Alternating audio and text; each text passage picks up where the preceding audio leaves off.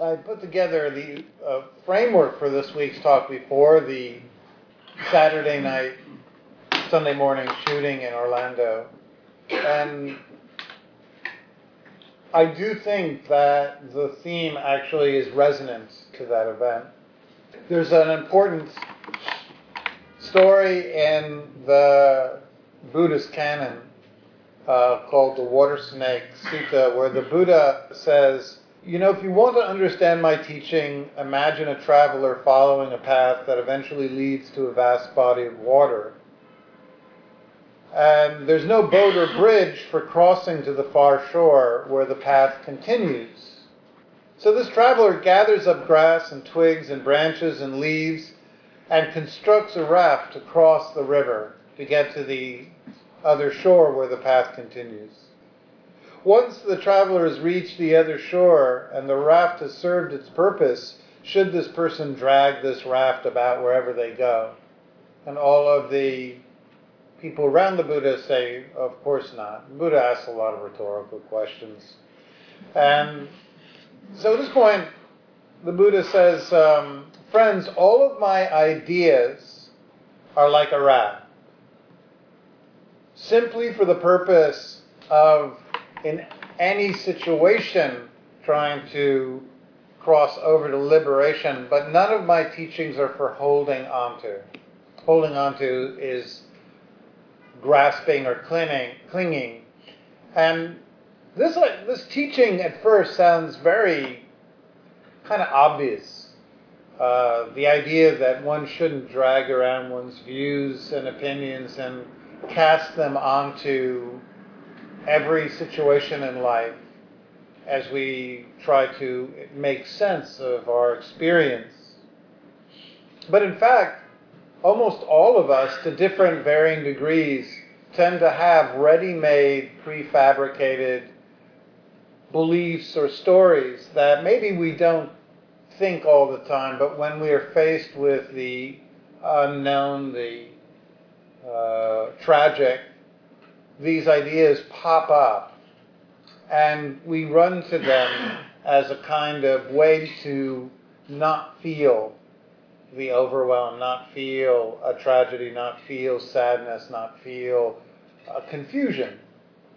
In the Buddha's teaching, uh, one of the most pernicious forms of suffering is ditthi which is always trying to fit experience and events into our ready made views and opinions. Now, this goes right to the very heart of the human condition. We have a very um, split brains, all human beings. And one side, the left hemisphere, is dedicated partially to uh, trying to take everything that's unfamiliar and turn it into uh, familiar, predictable, uh, known entities. And the left hemisphere is also the part of the brain that is responsible for language and language based ideas. And so, while we think that that voiceover that accompanies all of our experience, that inner speech that we make, the autobiography, the narrative, and the speeches we make that pop up. I know in my mind, after the shootings in Orlando, the first thing that comes up is a very predictable hate speech in my mind directed towards the NRA and towards various Republican politicians. Meanwhile, the media and those groups try to redirect the anger toward the anger narratives towards people who are of Islamic belief systems or otherwise, but I just feel it for people who systematically keep assault weapons on, in people's hands. Um, but that story, those stories that come up that we rely on to make sense of our world, our experience, they're not there actually to uh, do anything but try to make, to, to file away the painful events of life so that we can keep moving on. That's essentially what our ancestors used language for when uh, negative events would happen. Language provided the possibility of essentially filing away experience in a way so that we could go about continuing our the agenda of building huts, securing survival advantages, uh, and continuing on with the plans of uh, achievement and seeking goals and, and whatnot.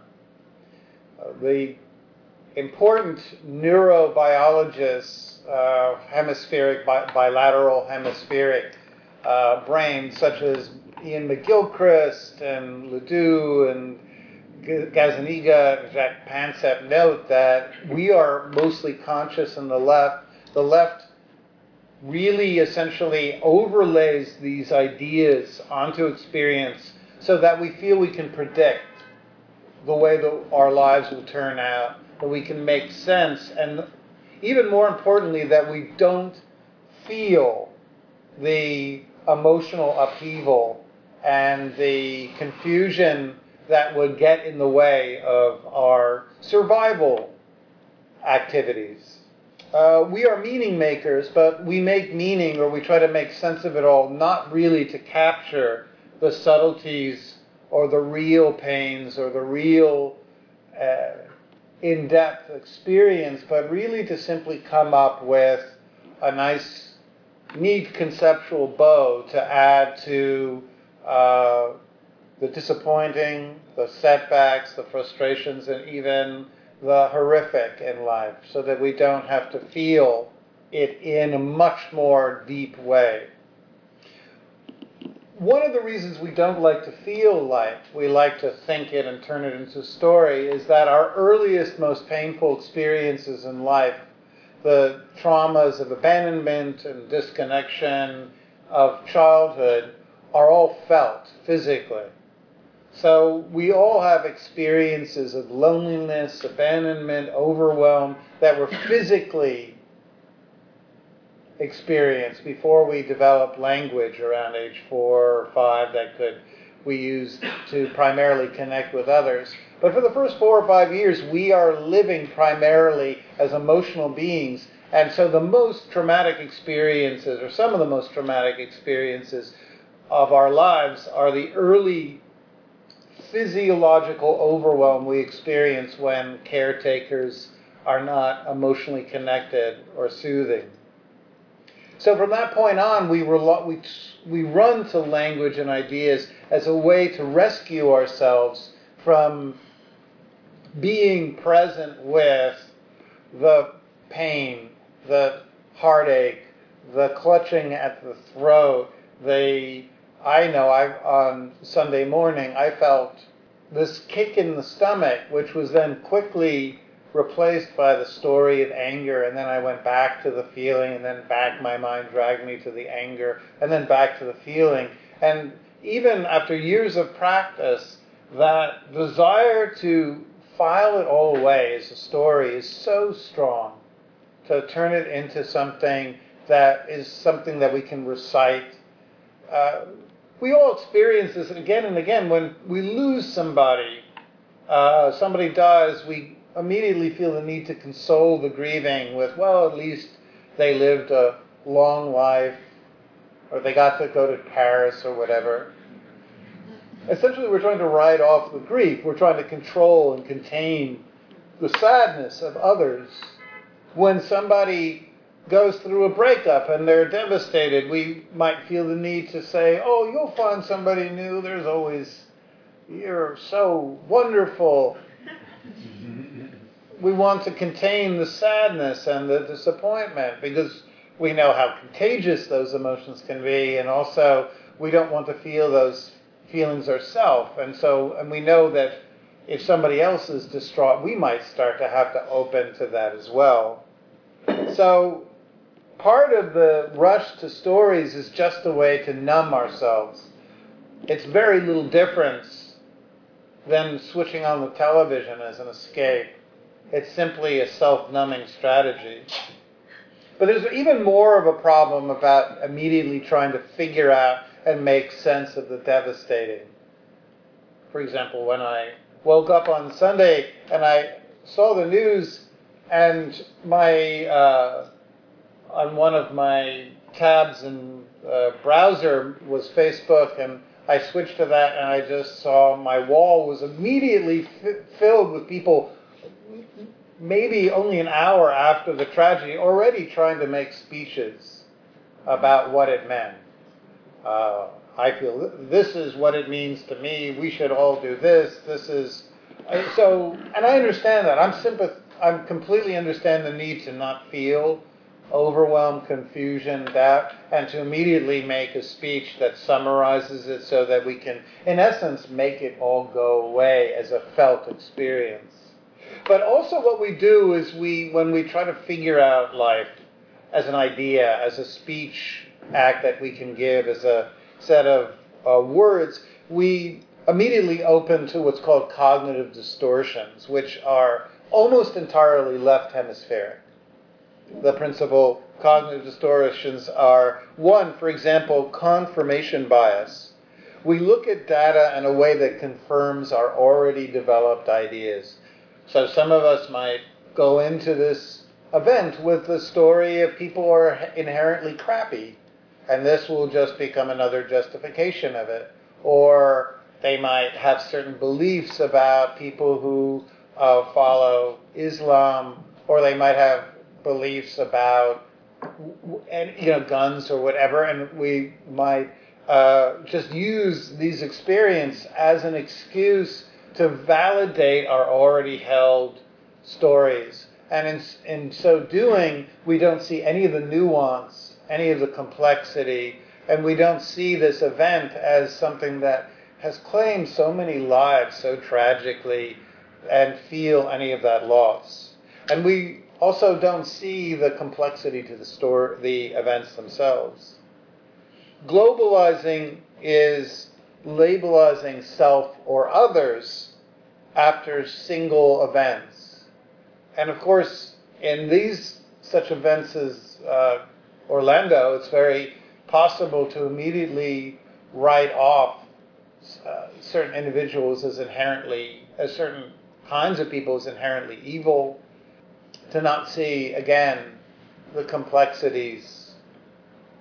Personalization is uh, believing the actions of others are about us in some way. This is less about news in the world, but very often in our lives when we encounter people who are in a bad mood or are angry or aggressive, we immediately assume that it's aimed at us when in fact that might be just the nature of their uh, mood and has nothing to do with us. I remember a very alleviating story uh, event in my life. I worked with somebody who uh, was very dismissive and not in any way uh, compassionate. And one day I passed by their office while they were talking to somebody else in the exact same dismissive judgmental way that they addressed me, and I felt really alleviated and relieved. I was, that's great. They're a complete ass to everyone. It's not me.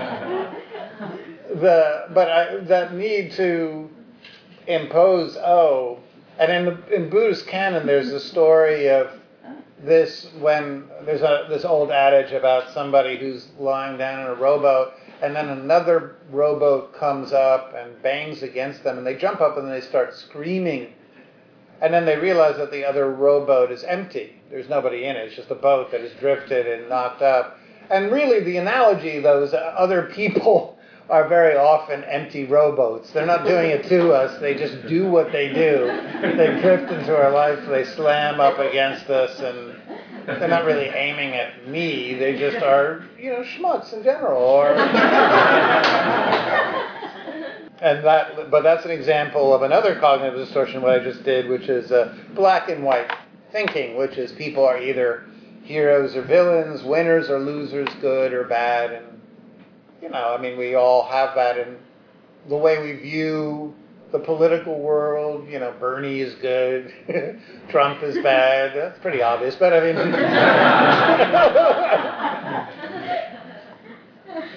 or Jill Stein, if you like Jill Stein, good, you know. But I mean, in general, uh, but when we impose that upon people in our lives, uh, obviously we're not talking anymore about just political views or platforms. We're actually talking about complex human beings with a wide array of moods and needs and histories. And when we invariably get to know people well, it's very hard to cast them as either. That's that categorization. But you know, the, what it all boils down to is the more we rely on stories to make sense of the world, the um, the more we wind up uh, simplifying. We create victimization stories. We make everything about ourselves. And we relive in the same story and we act in the same way and we don't have to really investigate and we definitely don't have to fear.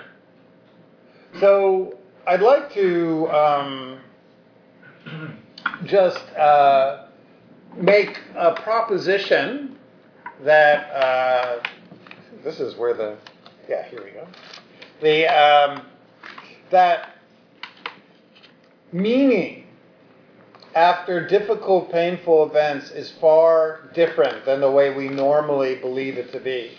That meaning, in fact, is not something that arises in, or is conveyed in thought alone. That it's not something that can be a statement. That the rush to try to figure it out and solve it by thinking is, in fact, a mislaid practice that almost invariably leads us towards stilted and incorrect uh, interpretations.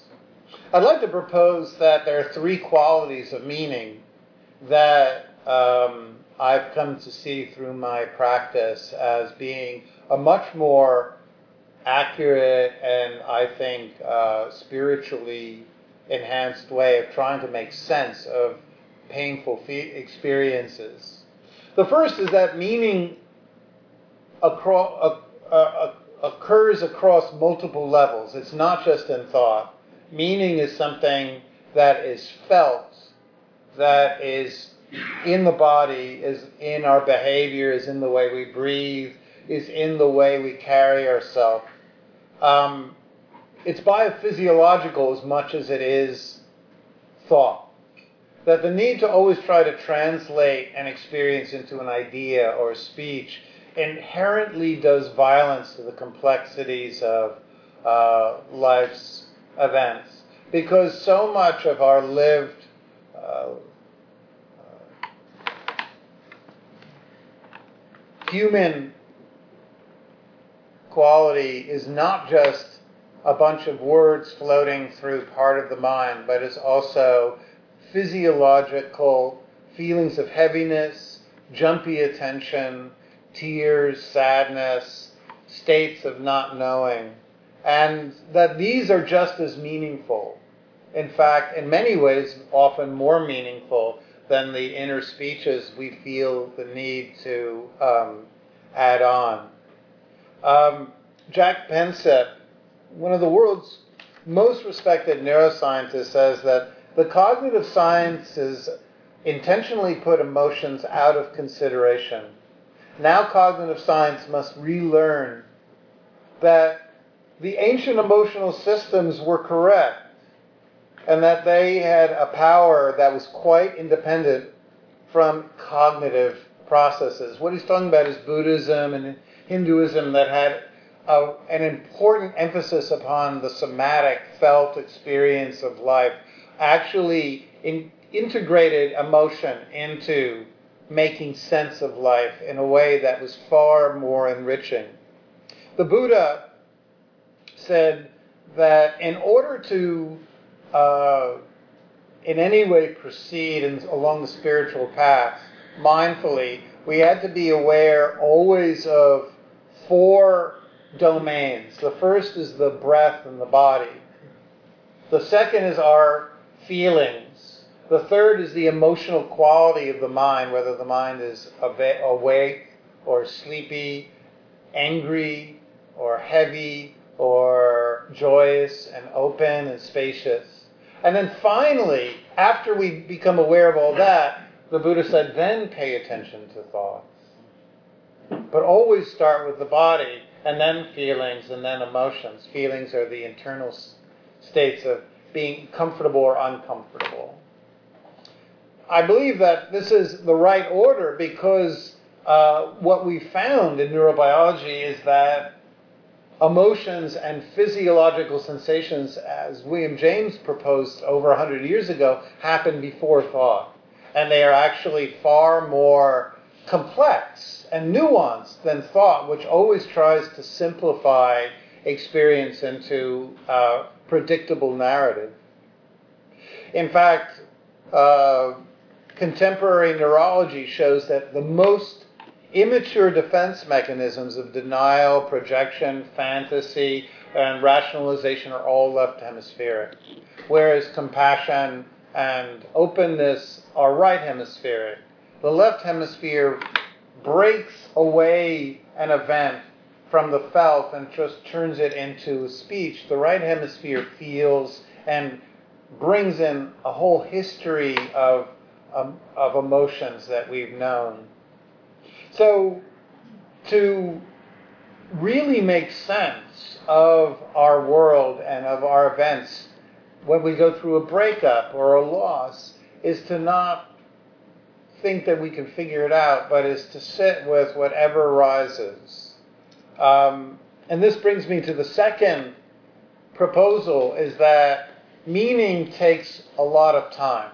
It's never something that happens quickly. Full integration asks that we not rush towards any form of making sense, that we hammer away after a tragedy to turn it into um, something that we can make a pronouncement about.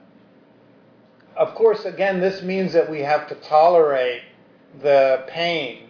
I know after my friend Loren died um, only two months ago, um, the rush again was to uh, to try to make sense and then back again to the feeling of loss and sadness and uh, emptiness, and then again back to try to turn it into uh, some kind of story.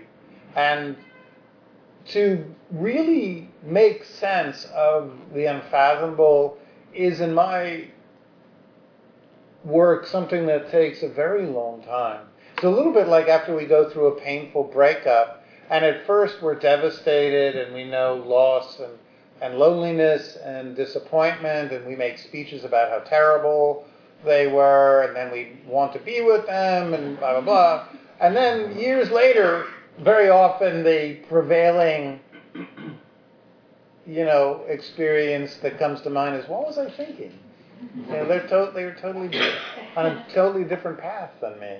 You know, they wanted something completely different from life. We were never that compatible. But to get to that place where we can fully be with all of the emotions and have uh, come to some meaning that's at all really accurate in some way requires allowing those earlier stages of anger and denial and frustration. In the narrative of Elisabeth Kubler Ross, who talked about the five stages of grieving, she said that, of course, first there's denial, then anger and bargaining, and finally uh, grieving and acceptance. And the, the idea when we hear that is that the first few stages are untrue, and that the last stages of acceptance and grief are the only ones that are real. But I'd like to propose that all of those stages are necessary, that sometimes if we rush to feel or make sense of too quickly, of course we're going to have denial or bargaining or disbelief and that all of the phases we go through are necessary. And if we try to jump immediately to the grief sometimes too quickly, uh, it'll be overwhelming and over triggering, and we won't be able to sit with it.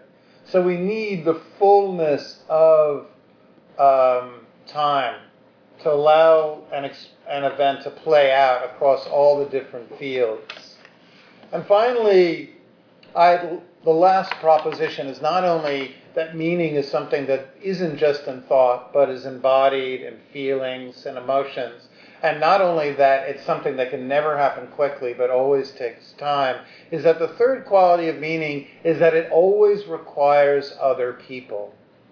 That we can never come up with an accurate appraisal of new experience on our own.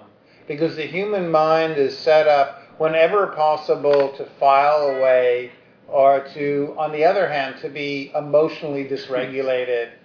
And it's only through when we express our experience and our pain and our confusion to another human being that we can, one, be emotionally regulated, but two, also have our simplistic ideas be gently alleviated and be steered towards something that's more constructed between two people.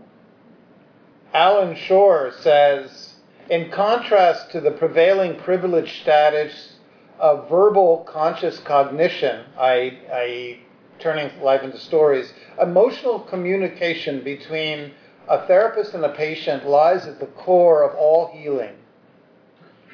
Clinical research shows that the more one person facilitates the emotional experience and expression of another, the more people exhibit positive changes in their life.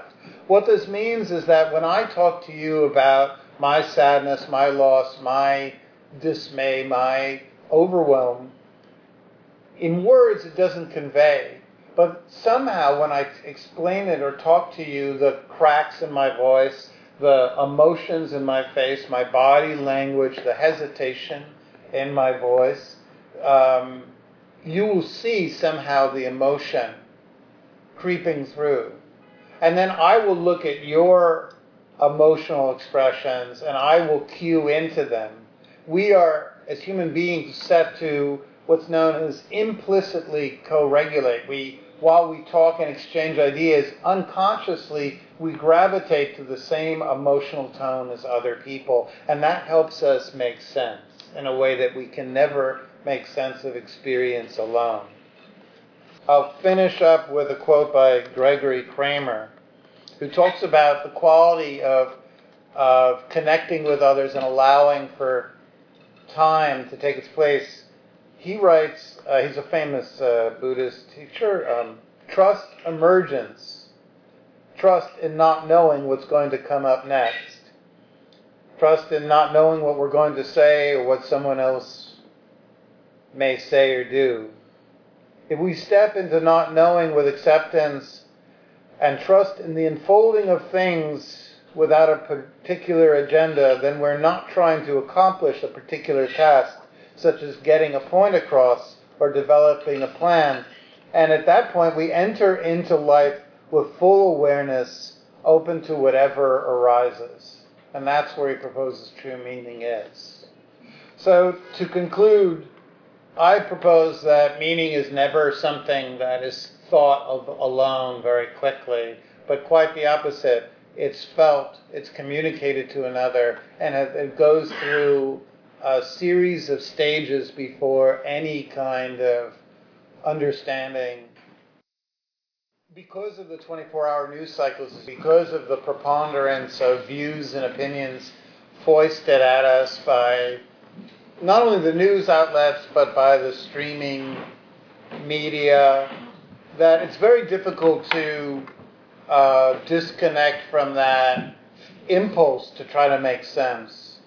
Um, and of course, one easy solution is to as much as possible to disconnect from the sources of where all the views and opinions are being foisted upon us, and instead um, to first, if we can, spend some time just holding the experience and allowing it to play out in something that is one first felt and then connected with literally interactively with other people to talk about rather than to try to find to have you know the, uh, the New York Times or CNN or the Manchester Guardian in my case you know or the Nation to to, ha- to unpack it for us. Even if we believe that those sources are inherently one our favorite news source or our favorite what's called, you know, thought leaders, you know. Uh, I even if my, one of my favorite Buddhist teachers, you know, today made a speech on what Orlando means, I wouldn't listen to it because I would want to myself first go through the grappling and the talking about it and the not knowing. And that, so that's for each of us different. How your question is uh, obviously um, how do we not fall into that that agenda of and I think it's partially knowing where we're most susceptible to having opinions or views or or uh, neat conceptual agendas being placed, knowing where that is, and uh, not not going there for a while until we have the chance to feel into because it's so easy to have the outrage of friends on Facebook or you know uh, op-ed opinions to hijack the real work of, of each human being processing with other people what an experience means.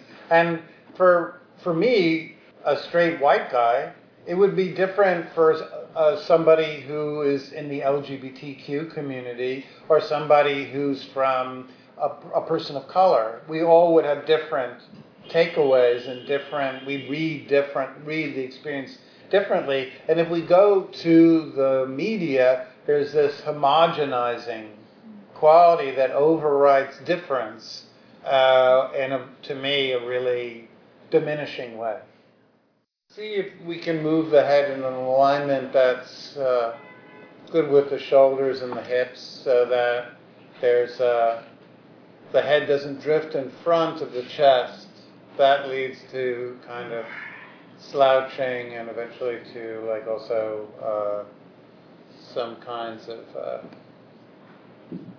drowsiness or drifting away. So closing the eyes and or looking at the ground in front of you, whichever works.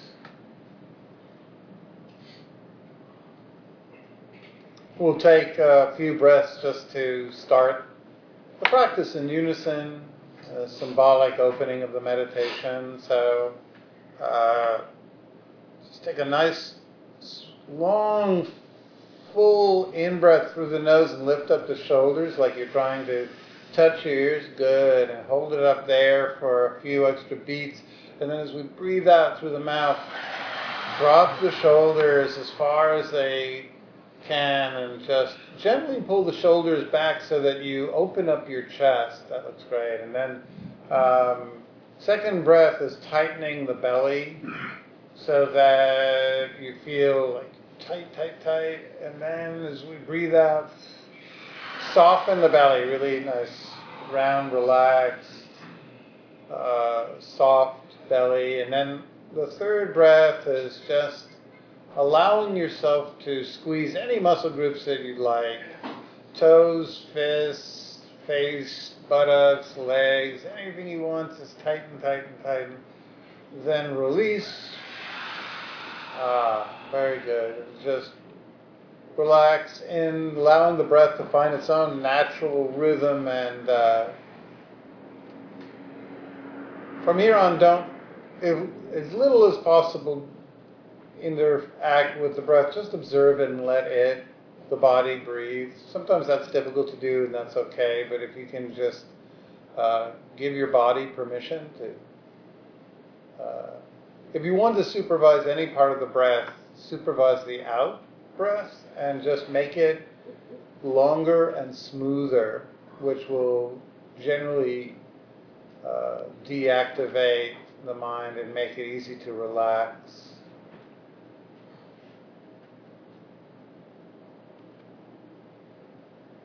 So, for the first part of the meditation, we're just going to work with uh, what's called an anchor. It's basically what it sounds like an object that we keep in mind to keep uh, awareness from floating too far away from the present moment, like an anchor is for a boat. An anchor in meditation is an object we keep in mind, like the breath. just to keep us from drifting away into thought or memory or planning. So there's a lot of different anchors you could choose from. You could use the awareness of whether you're breathing in or out, inhalation or exhalation. And if you choose that, uh, it's best to have the anchor be the actual physical sensations of breathing, not a general knowledge or idea of when you're breathing, but actually find an area of the body like the chest, the belly, or the tip of the nose where the breath is actually physically apparent. And just sit and observe that area of the body. And when you're breathing in, count one. When you're breathing out, count two. When you're breathing in, count three. When you're breathing out, four. And then we reach five, start counting back down. Four on the out, three on the in, two on the out, and then back up again. One on the in, two on the out. So we're counting up from one to five and down, again and again, with one, three, and five always on the in breath. And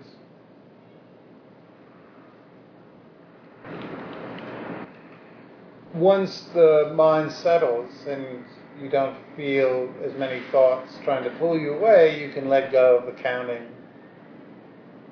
and then just be with the sensations without adding any number.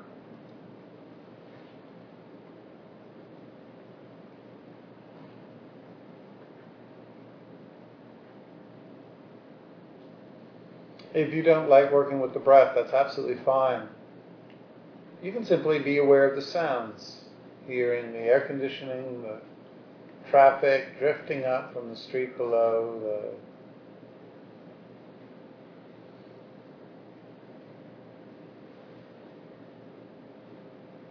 the the sounds of my voice, the sounds of anything else occurring.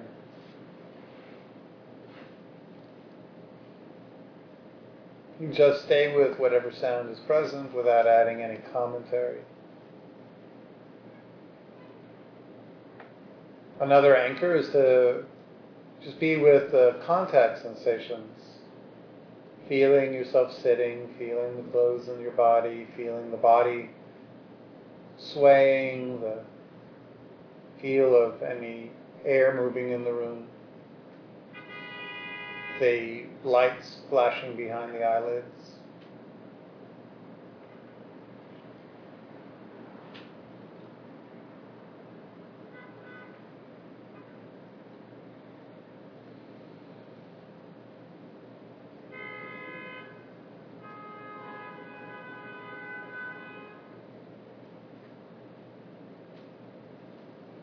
Other anchors are holding an image in mind, a very simple image like a candle or a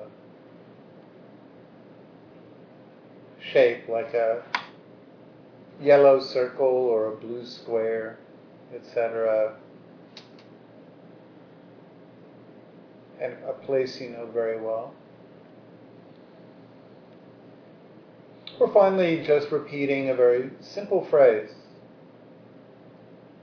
such as May I be happy, may I be peaceful, or may I feel loved, or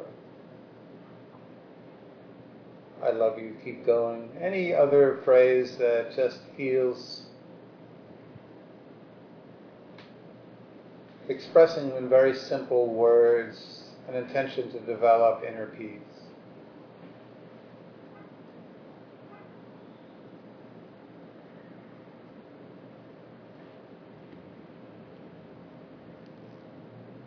The key is to try to let go of any striving.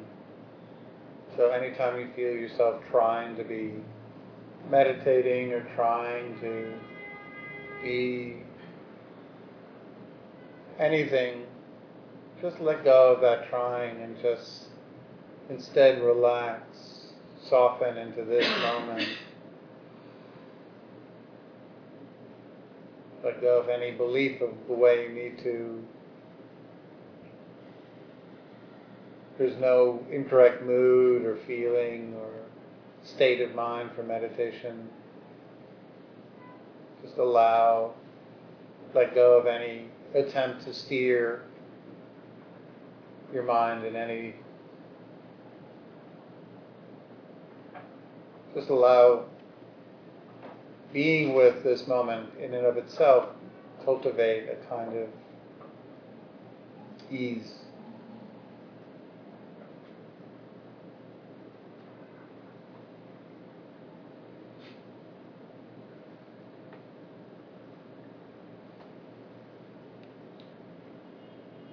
Whatever your anchor is, you don't need to push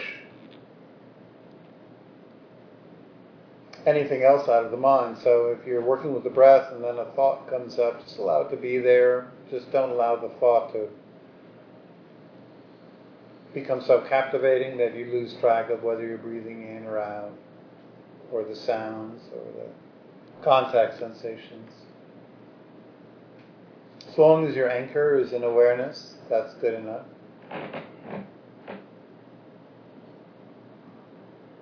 And when a thought does slip past your anchor and completely swallow up your attention, just note that without any self criticism or judgment at all. See if you can develop some gratitude for your awareness and just be very patient and gently escort your awareness back to the anchor, the body, the breath, whatever without adding any criticism. If you just can do that over and over again,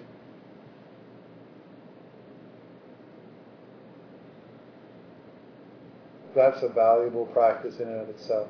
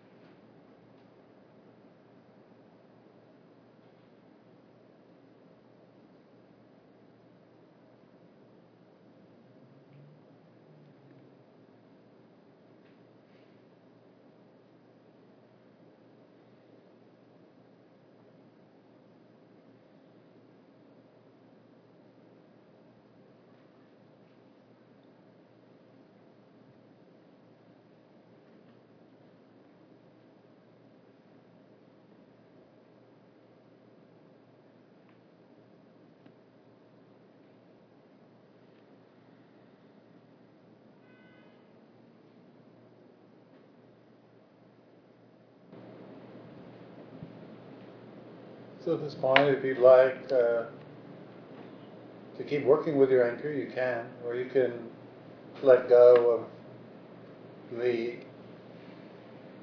intention of keeping the anchor in awareness. And bring to mind a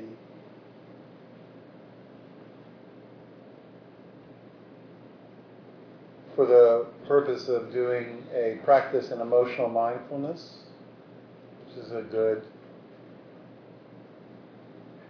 tool to develop in one's meditation to connect with the emotional mind.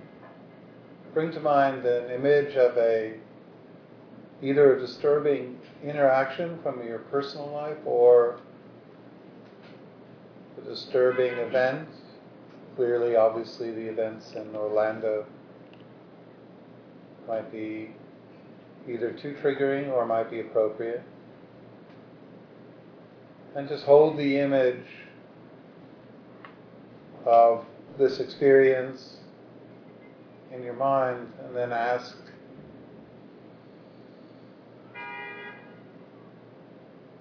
what needs to be felt? If it's an interaction you've had with someone that was rejecting, cold, unkind, just ask, how does it feel to be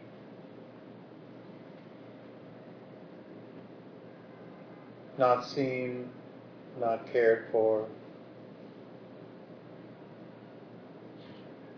If it's an event in the world like the shooting over the weekend, just ask what does this feel like to be in a world where this can happen, where people can be so violent. And just feel whatever has been waiting to be felt in the body. Our emotions generally use the front of the body, the stomach, the chest, throat, the face. It's a whole circuit that, of nerves that the emotional mind uses to connect and express feelings underlying our thoughts. Very often in life we lose track of our emotional experience. We just live in the story.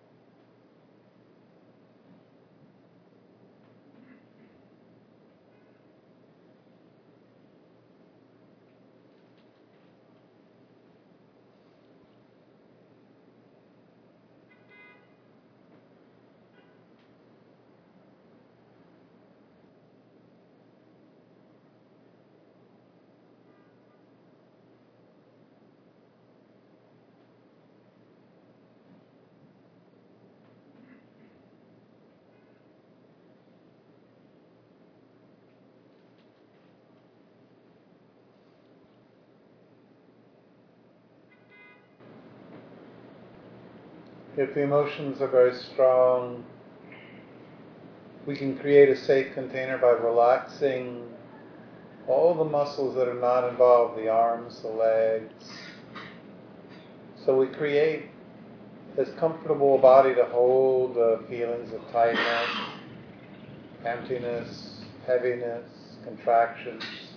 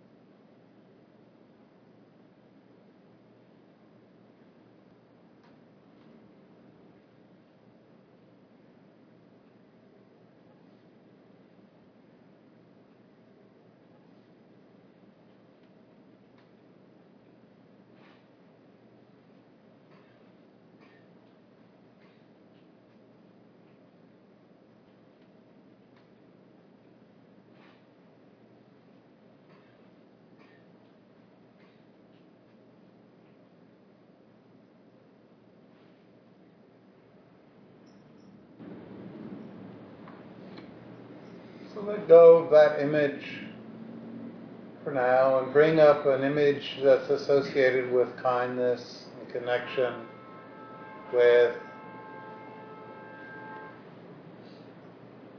someone that you've experienced care or some event in the news that suggests the antithetical experience to the violence and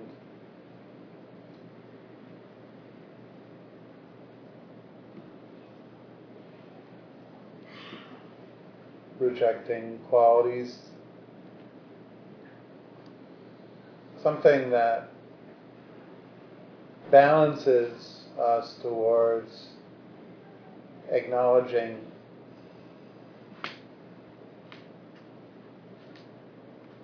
the kindness and care that is available as well in the world. Just hold an image, whether it's from your personal life or not, and just connect with those feelings as well.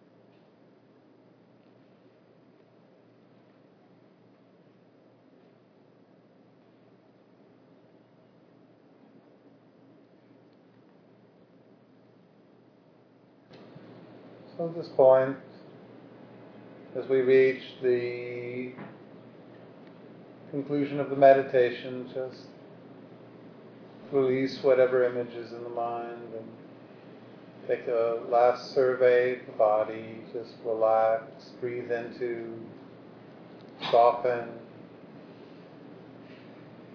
When you hear the sound of the bowl, before you open your eyes, or when you open your eyes, don't look around the room at first. Just look at the ground and just allow the basic sensory experience of sight, which, if we look around, will be overwhelming and will essentially swallow up attention and will wind up losing connection with the body and the breath and emotions.